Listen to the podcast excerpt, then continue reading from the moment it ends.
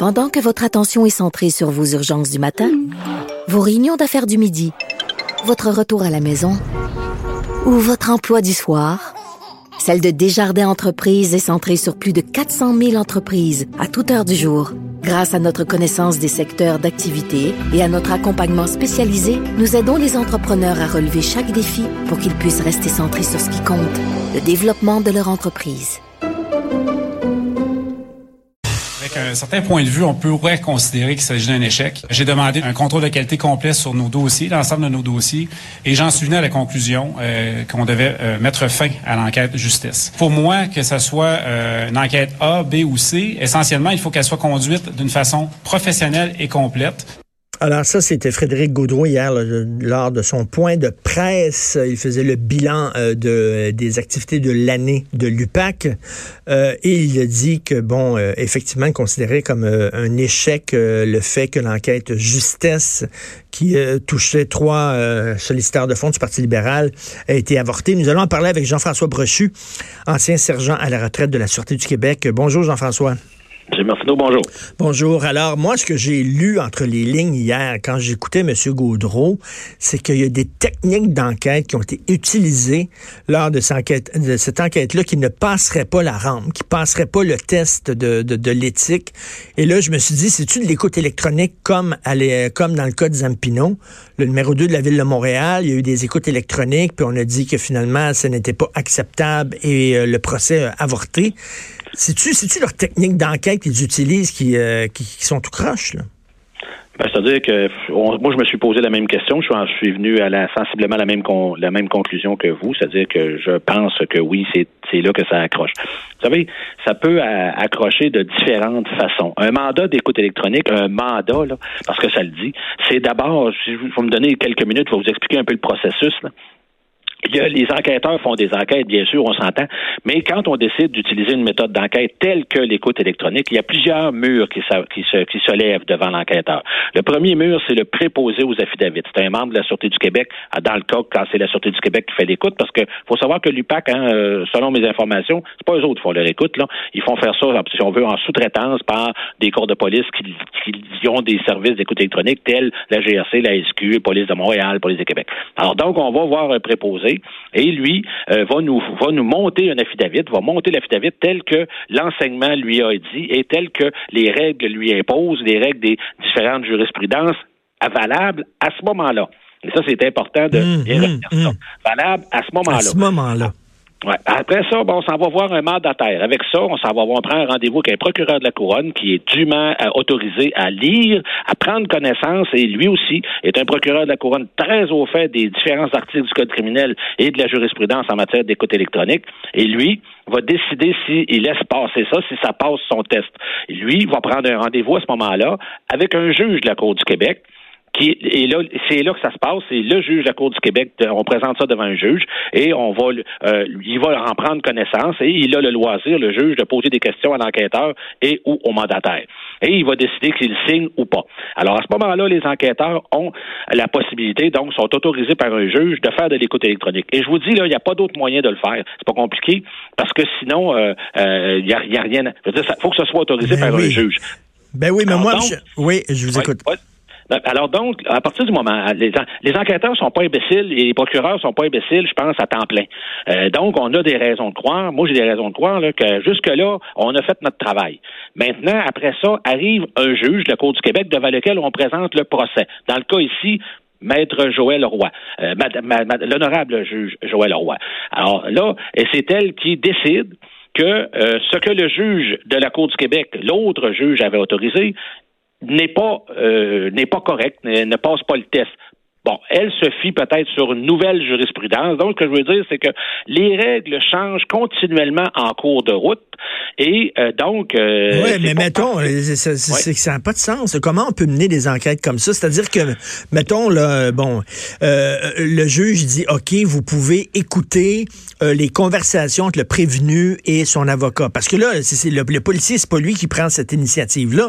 Il dit pas, je vais aller écouter leur conversation entre le prévenu et ses avocats. S'il le fait, c'est parce qu'on lui a permis de le faire. On lui a dit c'est correct. Donc lui le fait, puis après ça, on dit les règles ont changé. Finalement, il y a une nouvelle règle. Tu n'as pas le droit d'écouter les conversations entre le prévenu et son avocat. Donc tout ce que tu as fait, toute ton enquête qui était basée là-dessus vient toute de tomber à l'eau.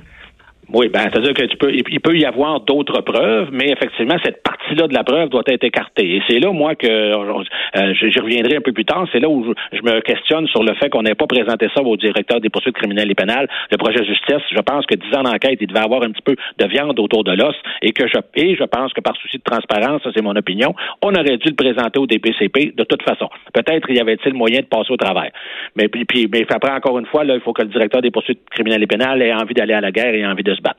Mais donc, ce que je veux dire, c'est que les policiers, les enquêteurs, c'est pas eux autres qui écoutent ça, c'est des employés civils, des employés qui sont dans les différents corps de police et qui ont les machines en avant d'eux et ça enregistre ça, les conversations. Et ils écoutent ça, ils en font des résumés. Et là, c'est très clair que si dans l'affidavit, puis ça, ils l'ont eu au briefing du début de l'opération, si dans l'affidavit, un avocat est une personne nommée, visée au mandat, oui, on a le droit de l'écouter. Okay.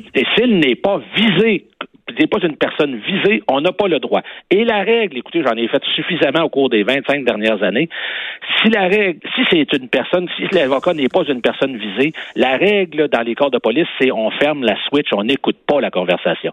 En bon français, là, la switch se ferme et on n'écoute pas la conversation. Alors moi, et là, il y a des conversations à ce moment-là qu'on peut faire écouter à un juge. À un juge ou les normalement qui lui va décider si elle est parce qu'il y a toujours les zones grises, hein, en matière de justice, on n'est ni dans le blanc ni dans le noir, on est toujours dans le gris parce que vous le savez, monsieur Martineau, hein, il y a des juges qui décident qu'une personne est coupable, autre tribunal il est non coupable, on va en Cour suprême, il est encore non coupable, puis 30 ans après on ordonne un nouveau procès. C'est-à-dire c'est jamais fini, puis c'est jamais noir ou blanc. Alors c'est toujours dans le gris, donc un juge peut avoir décidé lui que la conversation était admissible. Mais un autre juge, dans ce cas-ci, Mme Roy, elle décide que non. Ben là, à un moment donné, c'est un combat à armes inégales, Jean-François Brochu, parce que bon, les bandits, eux autres, s'en foutent de la loi, mais les policiers, eux autres, c'est comme si tu te bats avec quelqu'un. Lui, il a le droit à tous les coups sont permis, mais toi, t'as un de tes deux bras attaché dans le dos. Oui, parce que tu dois respecter des lois, puis tu dois être plus blanc que blanc. Là, tu dois être plus blanc. Alors, comment on peut gagner contre ces gens-là? Comment on peut prouver qu'il y a eu effectivement des malversations? Si tu n'as pas le droit de faire ci, pas le droit de faire ça, pas le droit de faire ton affaire, tu sais, à un moment donné...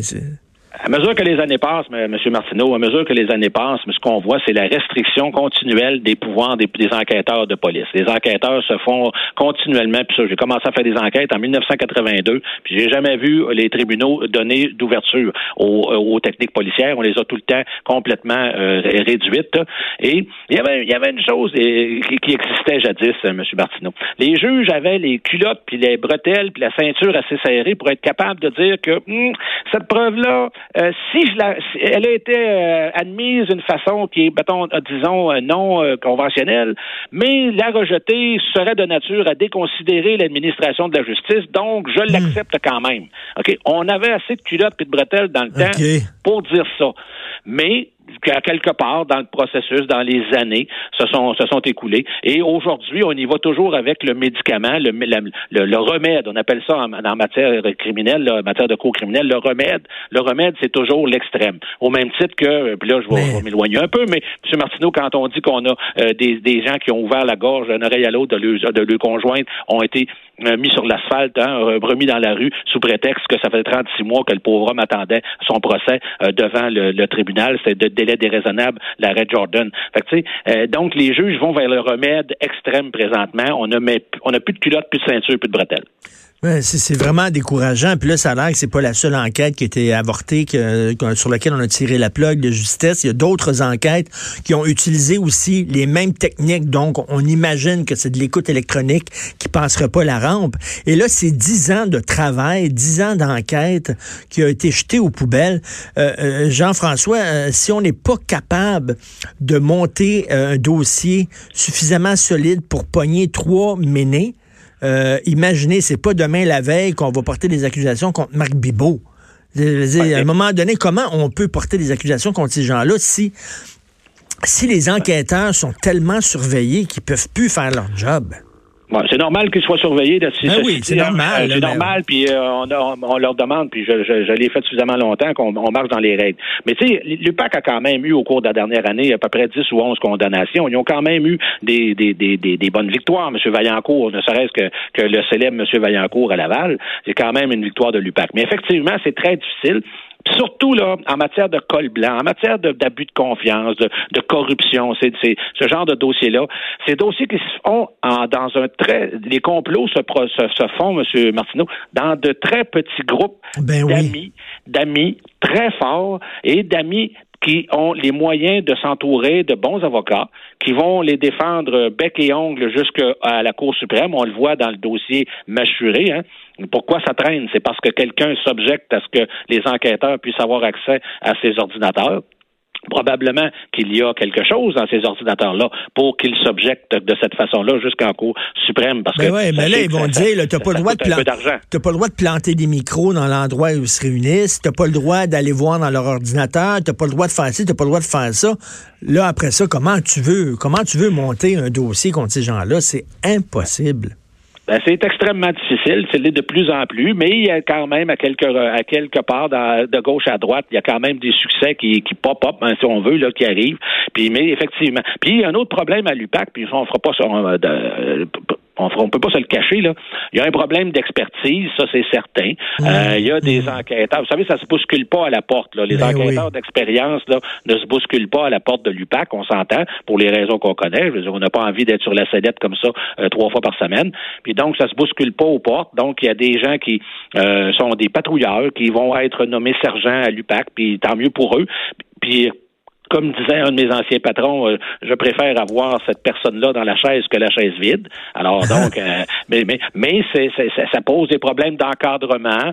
Puis alors donc là, il faut que les gestionnaires soient d'expérience. Là aussi, c'est difficile. Après ça, ben un élément important qu'il faut jamais oublier dans des dossiers comme celui-là, les procureurs de la Couronne, le directeur des poursuites criminelles et pénales. Prête des procureurs de la Couronne qui guident les enquêteurs dans leur processus, dans leur obtention de mandat, etc. Et quand on change au DPCP, les procureurs qui sont prêtés à l'UPAC, quand on les change aux 2-3 mois, aux 6 mois, ben ça pose des problèmes, ça fait étirer des dossiers parce qu'à toutes les fois, on recommence à zéro avec des procureurs. Alors, tout ça, ça fait partie de la machine. Ben, c'est pas pour diminuer le cynisme de la population. Merci beaucoup, Jean-François Brochu. Merci. Jean-François Brochu, ancien sergent à la retraite de la Sûreté du Québec.